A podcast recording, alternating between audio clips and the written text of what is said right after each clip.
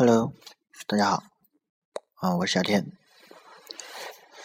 呃，今天呢，我想跟大家聊的话题是，呃，你们的故事每天都有在精进吗？嗯，那么今天为什么要跟大家突然讲这个呢？呃，是因为自己呃讲故事这么长时间以来吧，呃，对这个讲故事啊有一些体会跟感悟，其中。最多的呢，就是呃，觉得讲故事啊，除了每天要持续以外，还有一个更重要的这个呃因素，就是要提高讲故事的这个质量。那么，啊，我就讲一讲我自己讲故事一些体会啊。啊，我讲故事呢，呃，算是比较早的，也也坚持了大概两个月的时间了啊，讲的挺多的，一百多期了。但是呢，我总感觉自己存在一个讲故事存在一个问题，那就是，呃，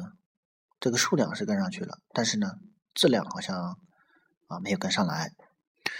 我试着听了一些自己以前啊跟现在录的一些节目，然后仔细的去对比，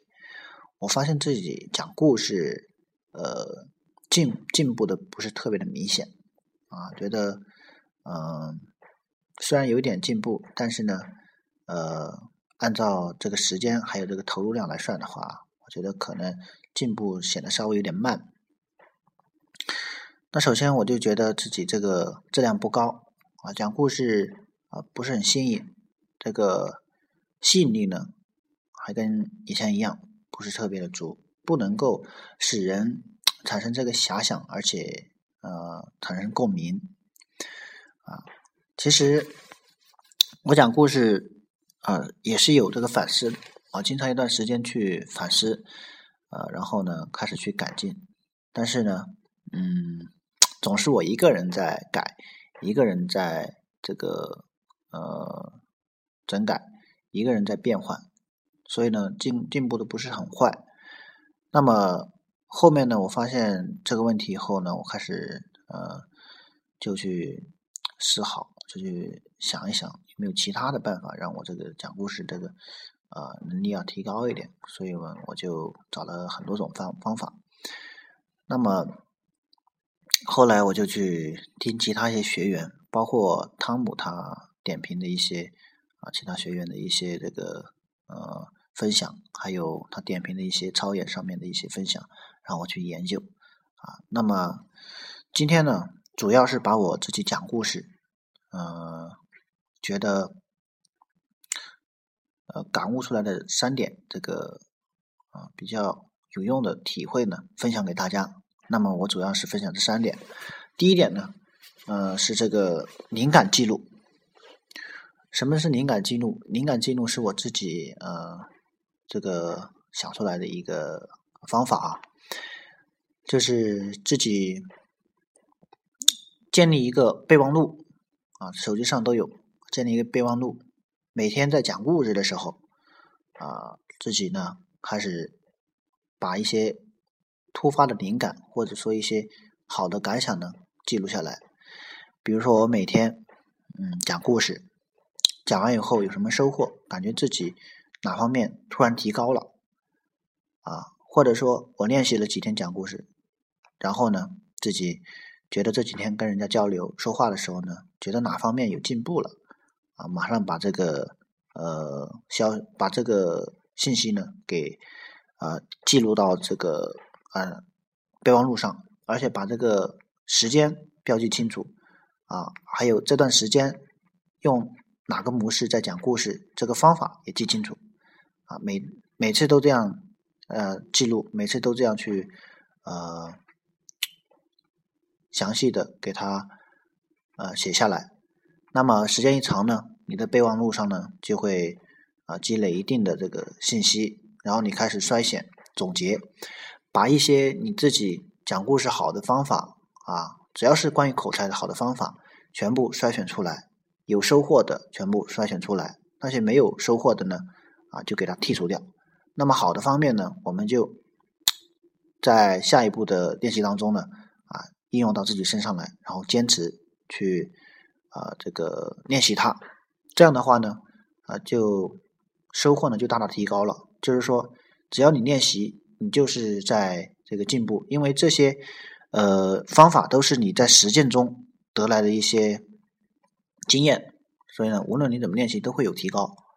啊。这是第一点啊，灵感记录。那么第二个呢，就是我前面讲过的一个方法，就是故事呢要重复讲啊，才有这个收获。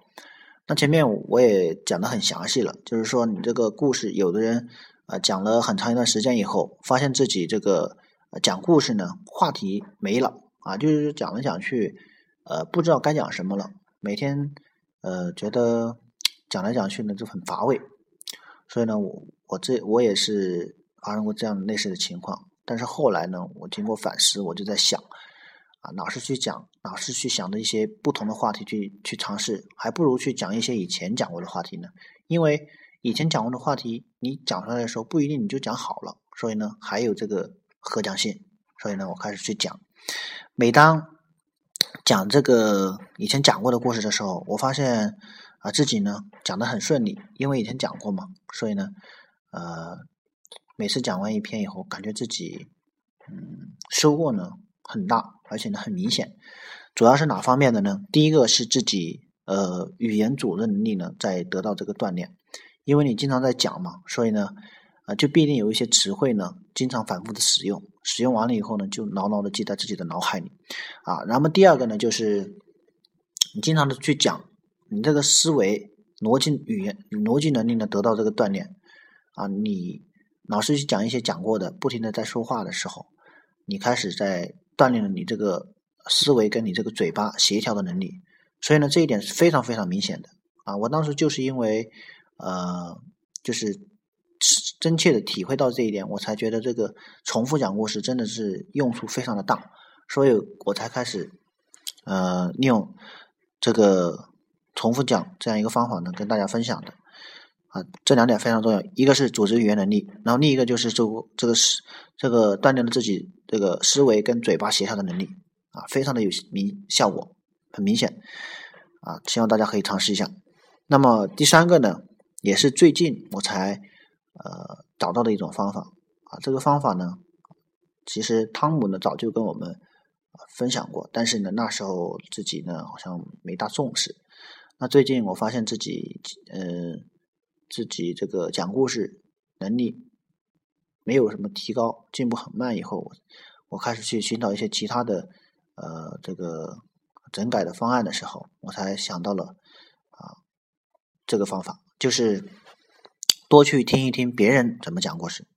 包括我们啊，哎，这个学员里面这些呃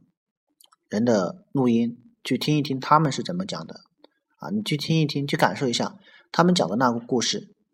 足不有能不能够吸引你？如果能吸引你的话，说明它就是一篇啊一个好的故事。那么你就去啊分析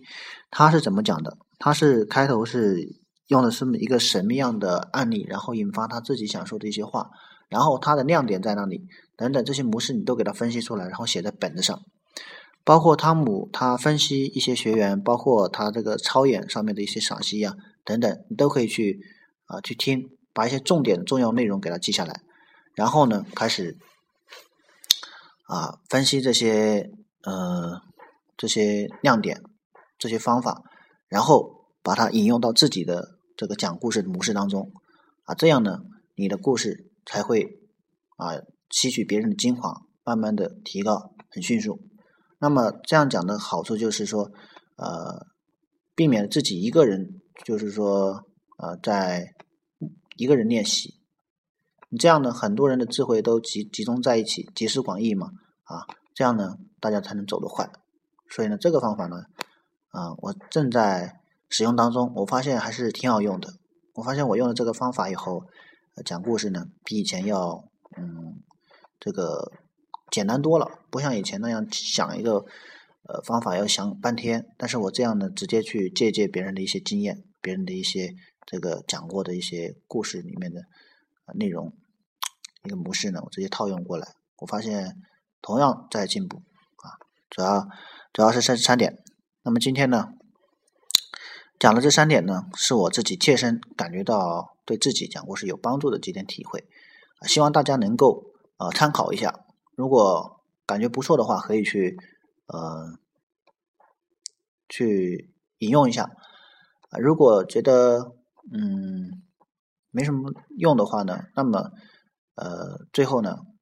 呃希望跟大家说，无论怎么样讲故事啊，不要追求数量。另外一个呃要经常讲，然后在追求数量多的同时呢，我们要更多的是去考虑这个故事怎样去讲的好。其实这才是最重要的啊，去精进，就是说去反思、去整改。把这个故事呢越讲越好，